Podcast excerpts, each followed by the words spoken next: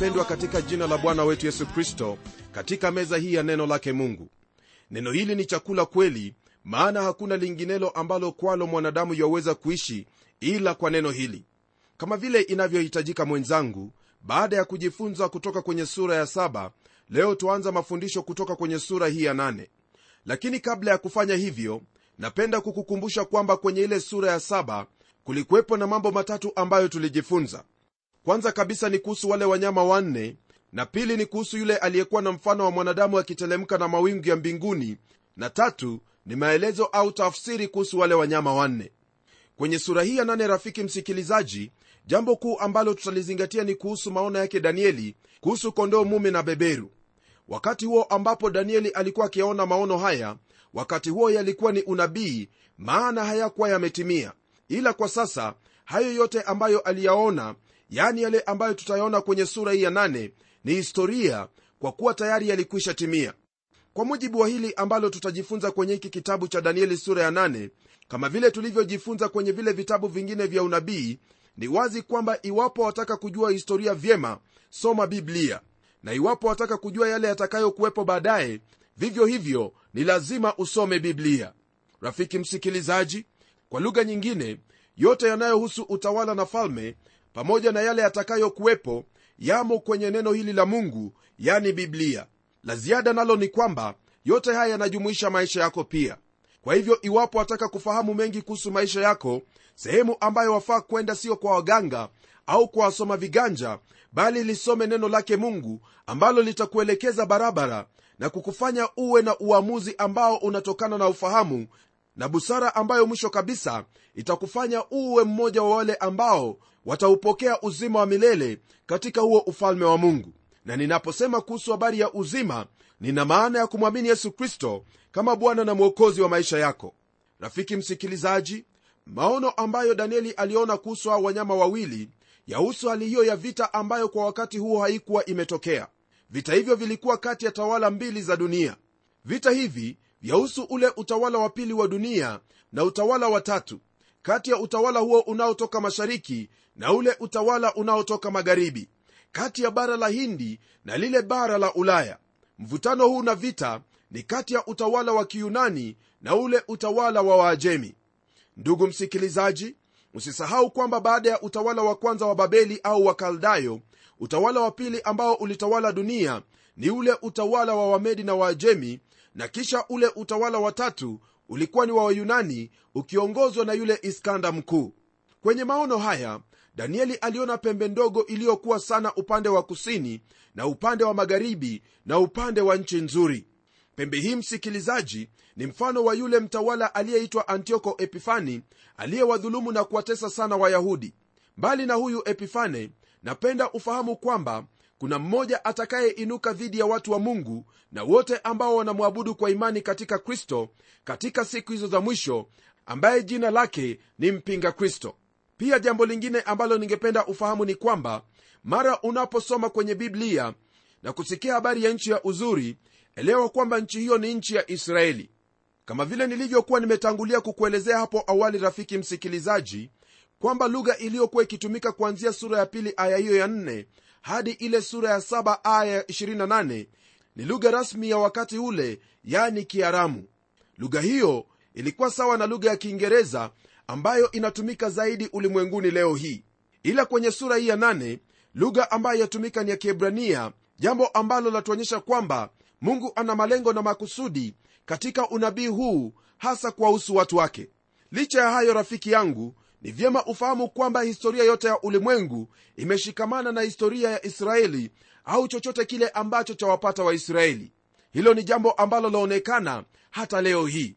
Kwa sasa hebu tugeukie somo letu siku hii ya leo ambalo laanzia kwenye aya ya kwanza hadi ile aya ya 13 kwenye kitabu hiki cha danieli sura ya 8 pamoja na hiyo ningependa ufahamu kwamba jambo kuu ambalo tutakuwa tukijifunza kutoka kwenye sura hii ni kuhusu maono haya ya kondoo mume na beberu na tafsiri yake au maana yake. Neno lake mungu latufungulia sura hii kwa maneno yafuatayo kwenye aya ya kwanza. Nalo neno la mungu lasema hivi katika mwaka wa tatu wa kumiliki kwake mfalme belshaza maono yalinitokea mimi naam mimi danieli baada ya hayo yaliyonitokea hapo kwanza. Rafiki msikilizaji kulingana na jinsi ambavyo neno la mungu lafungua sura hii ya nane ni wazi kwamba danieli aliona maono haya katika mwaka wa tatu wa kumiliki kwake mfalme belshaza ambaye alikuwa mfalme wa mwisho wa utawala wa babeli au utawala wa wakaldayo. Maono ambayo yamo kwenye sura ya saba yalikuwa katika mwaka wa kwanza wa kumiliki kwake. Kwa hiyo maono haya mawili yalikuwa katika nyakati za kumalizia au wakati ambapo ufalme huo wa babeli ulikuwa unakaribia mwisho wake. Kwenye aya ya pili neno lake bwana laendelea kwa kutwambia hivi nami naliona katika maono ilitukia nilipoona nalikuweko huko shushani ngomeni katika wilaya ya elamu. Nikaona katika maono nami nilikuwa karibu na mto ulai. Ndugu msikilizaji kile ambacho ningependa ufahamu ni kwamba katika maono haya danieli alijikuta yuko shushani ambayo ilikuwa ni makao makuu ya utawala huo wa umedi na uajemi ambayo pia itakuwa tawala ya pili kuutawala ulimwengu wote. Sababu ya jambo hili ni kwamba maono haya yalikuwa juu ya ufalme wa pili na watatu na wala si ya ufalme wa kwanza yaani babeli. Haya maono yalitimia kikamilifu kabisa baada ya muda wa miaka 200 ndugu msikilizaji kwenye aya ya tatu neno lake bwana liendelea kwa kutwambia hivi. Ndipo nikainua macho yangu nikaona na tazama mbele ya mto alisimama kondoo mume mwenye pembe mbili na pembe zile mbili zilikuwa ndefu lakini moja ilikuwa ndefu kuliko ya pili na ile iliyokuwa ndefu zaidi ilizuka mwisho. Kwa mujibu wa maandiko ambayo twayasoma ndugu msikilizaji twaona kwamba kuna huyu kondoo mwenye pembe mbili. Kondoo huyu ndiye ambaye atatambulishwa kama ule utawala wa umedi na uajemi kwa mujibu wa aya 20 kwenye sura hii ya 8 ambayo yasema hivi yule kondoo mume uliyemwona mwenye pembe mbili hizo ndizo wafalme wa umedi na uajemi. Unaporudia kwenye ile aya ya tatu ndugu msikilizaji jambo ambalo walipata ni kwamba kuna hiyo pembe ambayo ilikuwa ndefu kuliko moja. Ila ile pembe iliyokuwa fupi ndiyo ambayo ilitangulia kwanza. Ningependa ufahamu kwamba wale wamedi walitangulia kuingia kule babeli na kuiharibu huku wakiongozwa na jenerali au jemedari wao aitwaye gobraya. Na baadaye ndipo wajemi waliinuka na kuchukua utawala na kufanya utawala huo kuwa mkuu zaidi na kutawala ulimwengu mzima kisha tunapogeukia aya ya nne ndugu msikilizaji neno lake bwana laendelea kwa kutwambia yafuatayo. Nikamwona huyo kondoo mume akisukuma upande wa magharibi na upande wa kaskazini na upande wa kusini wala hakuna mnyama yeyote awezaye kusimama mbele yake wala hakuna mnyama yeyote awezaye kupokonya mkononi mwake lakini alitenda kama alivyopenda mwenyewe akajitukuza nafsi yake. Ndugu msikilizaji huenda swali ambalo laingia kwenye mawazo yako ni kwamba kwa nini mnyama huyu anasukuma upande wa mashariki peke yake? Jibu ni kwamba huyu mnyama au kondo huyu mume ambaye anawakilisha ule utawala wa wajemi pamoja na wamedi yeye anakaa upande wa mashariki na kwa hivyo haingewezekana tena kuendelea kupanua zaidi utawala huo wa kiajemi ambayo ilikuwepo upande huo. Jambo ambalo lipo ni kwamba iwapo wangelipanua mipaka yao upande huo wa mashariki wangeliingia katika bara la hindi ila walieneza ufalme wao zile pande nyingine zote. Nam utawala huu ambao twausoma hapa msikilizaji ndiyo ambao twasoma habari zake kwenye sura ile ya saba ikiwa katika mfano wa dubu. Watu hawa yani waajemi pamoja na wamedi walikuwa ni watu ambao walikuwa na moyo wa kushinda wakitaka kuutawala ulimwengu wote kwa jumla. Neno lake mungu liendelea kwa kutwambia hivi. Nami nilipokuwa nikifikiri tazama beberu akatoka upande wa magharibi juu ya uso wa dunia nzima bila kuigusa nchi. Na beberu yule alikuwa na pembe mashuhuri kati ya macho yake.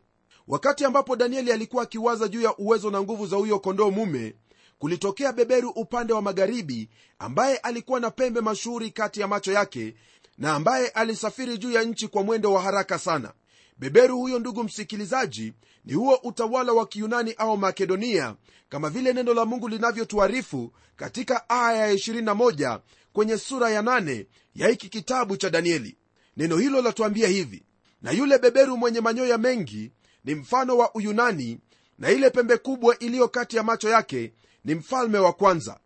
Rafiki msikilizaji mfalme huyo wa kwanza wa utawala wa kiyunani siye mwingine bali ni iskanda mkuu waajemi wakiwa chini ya utawala wa mfalme auseuro walitaka kuvamia upande wa magharibi lakini haikuwezekana kwa sababu beberu alitokea upande huo akiwa na mwendo wa kasi sana kiasi cha kutogusa nchi. Jambo hili ambalo twalisoma kuhusu huyu beberu ndugu msikilizaji lalingana hasa na yale mabawa manne yaliyokuwa mgongoni mwa yule chui ambao ni mfano wa mwendo wa haraka ambao jeshi la iskanda mkuu lilikuwa nao. Nam na kama vile unavyofahamu hakuna mnyama yeyote nyikani ambaye ana mwendo wa kasi kama chui. Na hivyo ndivyo ambavyo jeshi hilo la iskanda mkuu lilivyokuwa. Ndugu msikilizaji tunapoendelea kwenye aya ya 6 na 7 neno lake mungu liendelea kwa kutwambia hivi. Naye akamwendea huyo kondoo mume mwenye pembe mbili niliyemwona akisimama karibu na mto. Akamshambulia kwa ghadhabu za nguvu zake. Nikamwona akimkaribia kondoo mume akamwonea hasira kali. Akampiga kondoo mume akazivunja pembe zake mbili na huyo kondoo mume alikuwa hana nguvu kusimama mbele yake bali akamwangusha chini akamkanyagakanyaga wala hapakuwapo awezaye kumwokoa kondoo mume katika mkono wake. Ndugu msikilizaji haya ambayo tuyasoma kwenye aya hizi ni mambo yaliyotukia katika historia. Auseuro aliyekuwa mfalme wa mwisho wa wajemi alijaribu kuvamia bara la ulaya ikiwemo uyunani. Yeye alikuwa na jeshi kubwa watu wapatao 3 lakini wayunani kwa uwerevu wao hawakwenda kumzuia wakati ambapo alikuwa na wavamia bali waliwangojea katika bonde maarufu liitwalo thamopila bonde hilo lilikuwa jembamba sana kiasi kwamba jeshi hilo kubwa wakati ambapo lilikuwa linajaribu kupita hapo wayunani waliwashambulia na kuwashinda. Pia katika sehemu maarufu iitwayo salamis merekebu 3 za huyo mfalme auseuro ziliharibiwa na tufani alipopata habari hizo hakuwa na lingine ila kufahamu kwamba tayari ameshindwa. Ndugu msikilizaji baada ya ushindi wa wayunani sasa kutokea magharibi kuna jemedari mmoja chipukizi ambaye jina lake ni iskanda mkuu. Yeye alikuwa na miaka 32 tu alipokufa. Alikuwa mtaalamu wa mambo ya kijeshi na tangu yeye hapajakuwepo na mwingine kama yeye katika majemedari wa vizazi vyote alikuwa na uwezo wa kulipeleka jeshi lake kwa haraka na kuvamia mahali kwa haraka sana kuliko mtu mwingine yeyote katika historia iliyopita na pia katika wakati huu. Kwenye aya ya nane, neno lake mungu liendelea kwa kutwambia hivi. Na yule beberu akajitukuza sana na alipokuwa na nguvu pembe ile kubwa ilivunjika. Na badala yake zikazuka pembe nne mashuhuri zilizoelekea pepo nne za mbinguni. Ndugu msikilizaji masimulizi ya watu wa kale yanasema kwamba huyo jemedari iskanda aliketi chini na kulia kwa sababu hakukuwepo na sehemu nyingine tena ambayo angelipeleka jeshi lake ili kupigana na sehemu hiyo na hatimaye kushinda. Kwa mujibu wa aya hiyo ambayo tumeisoma neno la mungu latuambia kwamba pembe hiyo ambayo ni yule mfalme alipokuwa na nguvu ilivunjika. Haikuvunjika kwa nguvu za binadamu wala katika vita. La hasha! Ila kulingana na historia yasemekana kwamba siku moja baada ya kunywa pombe sana huyu jemedari ambaye pia alikuwa ni mfalme wa uyunani alipata homa ya mapafu akafa katika mwaka wa 323 kabla ya kuzaliwa kwake kristo akiwa na umri wa miaka 32 kwa sababu hiyo rafiki msikilizaji iwapo ulikuwa unafikiri kwamba shida ya wakati huu ambao twaishi sasa au katika kizazi hiki ni madawa ya kulevya mimi nitakuambia kwamba umekosea kabisa maana shida ambayo tunayo siku hii ya leo ni shida ya ulevi. Watu wengi wamekufa katika ajali za barabarani kwa sababu ya madereva kuwa walevi. Fahamu kwamba ndugu msikilizaji iwapo kuna jambo ambalo la mwadhiri mwanadamu hasa ni ulevi. Naam ulevi huu wawezekana ukawa ni ulevi wa mamlaka au ulevi wa mvinyo. Na hasa jambo ambalo nalisema hapa ni ule ulevi wa mvinyo. Maana ulevi wa mvinyo unamfanya mtu kuwa dhaifu mtu hukosa kufikiria vyema na kufanya mambo kwa jinsi ambayo hangeliweza kufanya hapo awali. Ndugu msikilizaji iwapo kuna jambo ambalo nchi yetu yafaa kujilinda nalo katika kila njia ni hali hiyo ya ulevi. Maana ulevi hufanya nyumba kuvunjika hufanya watoto kukosa baba zao au mama zao na zaidi ya yote huwafanya watu kukosa kuwa wenye mazao katika maisha yao siku zote. Pamoja na hiyo hali ya umaskini inazidi kwa sababu ya ulevi jambo ambalo huzaa ugaidi na mambo mengine kama yale.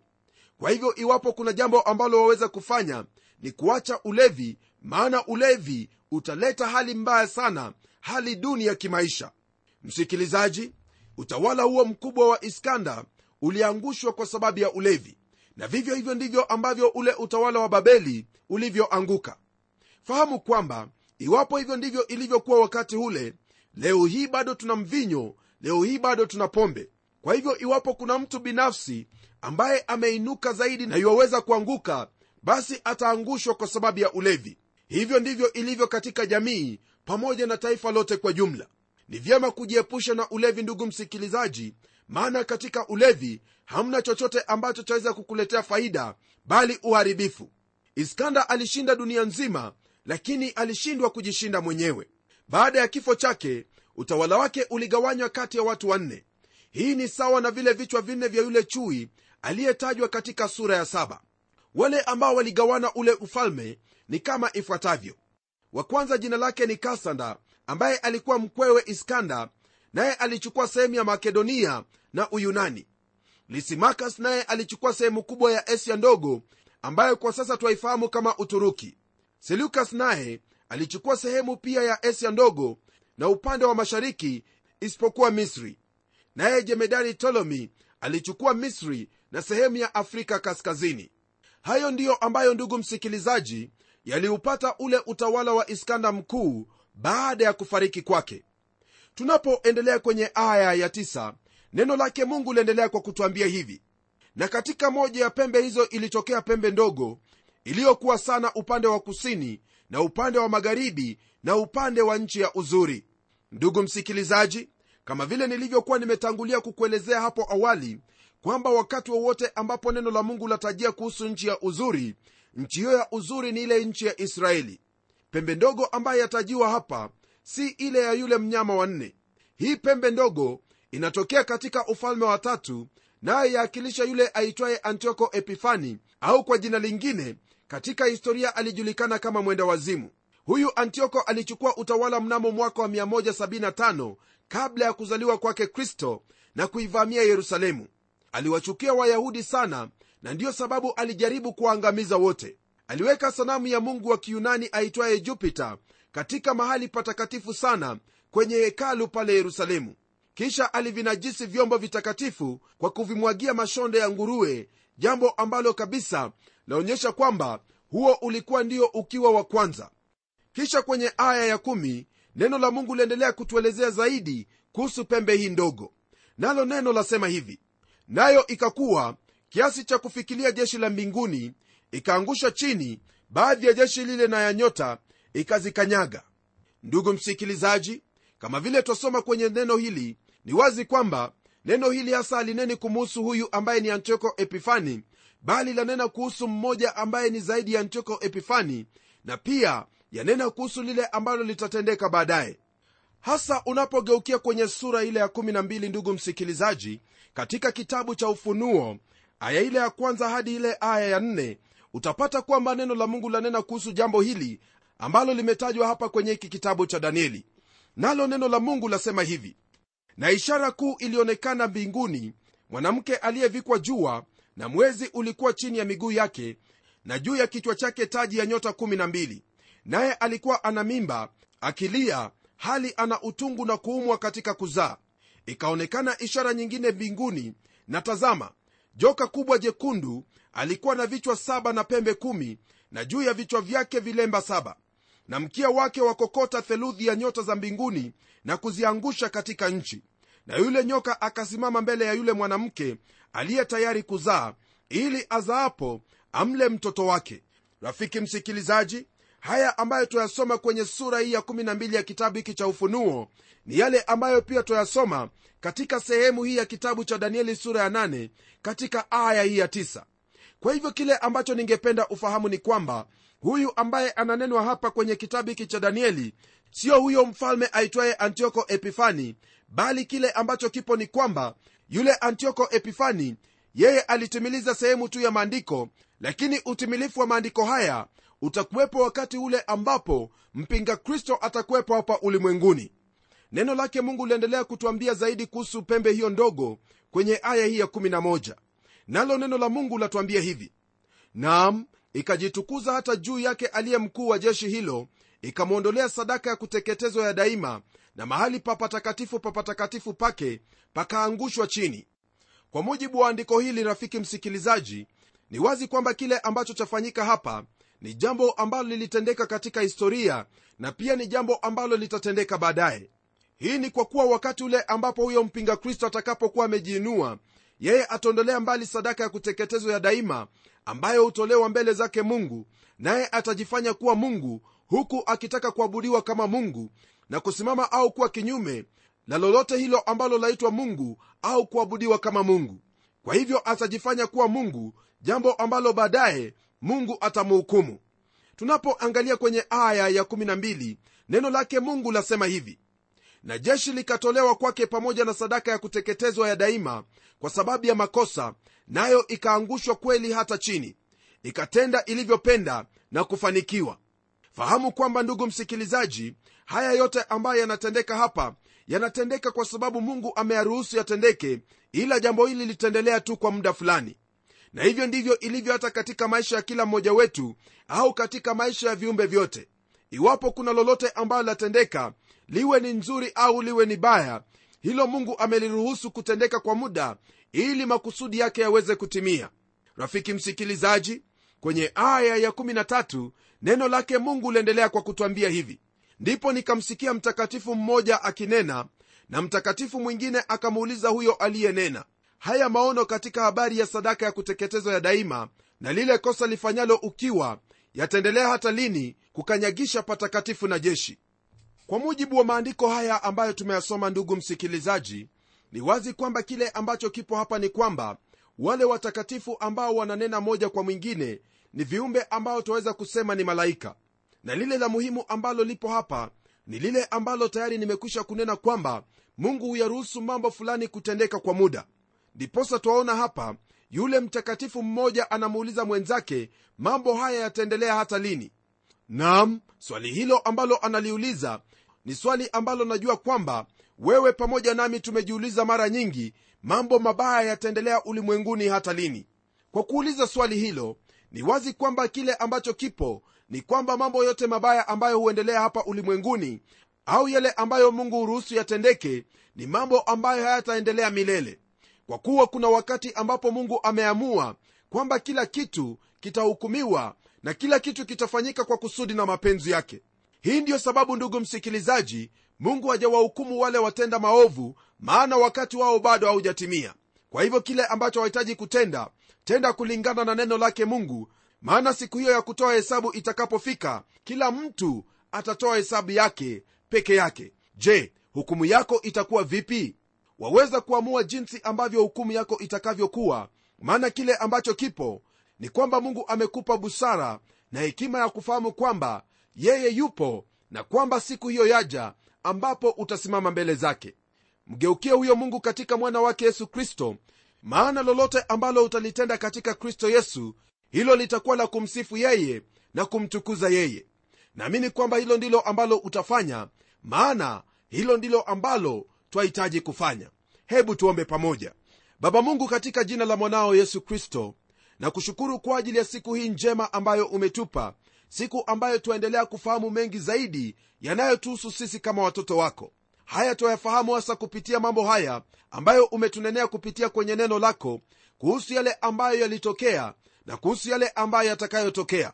Haya yote watunenea ili tuweze kujiandaa kama watoto wako tukifahamu kwamba yote tunayoyatenda ni lazima yawe katika mapenzi yako. Ni ombi langu kwamba ndugu yangu msikilizaji anapoendelea kujifunza kutoka kwenye neno lako atafahamu hili na kuishi kwalo maana hilo ndilo ambalo la kupendeza na hilo ndilo ambalo litamtosheleza.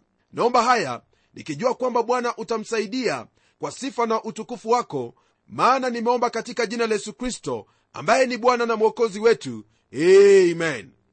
Rafiki msikilizaji mungu awe pamoja nawe unapofanya bidii ya kumtukuza yeye maishani mwako na kufanya yote siyo jinsi unavyopenda bali jinsi anavyopenda. Hadi tutakapokutana tena kwenye kipindi kijacho mimi ni mchungaji wako jofre wanjala munialo na neno litaendelea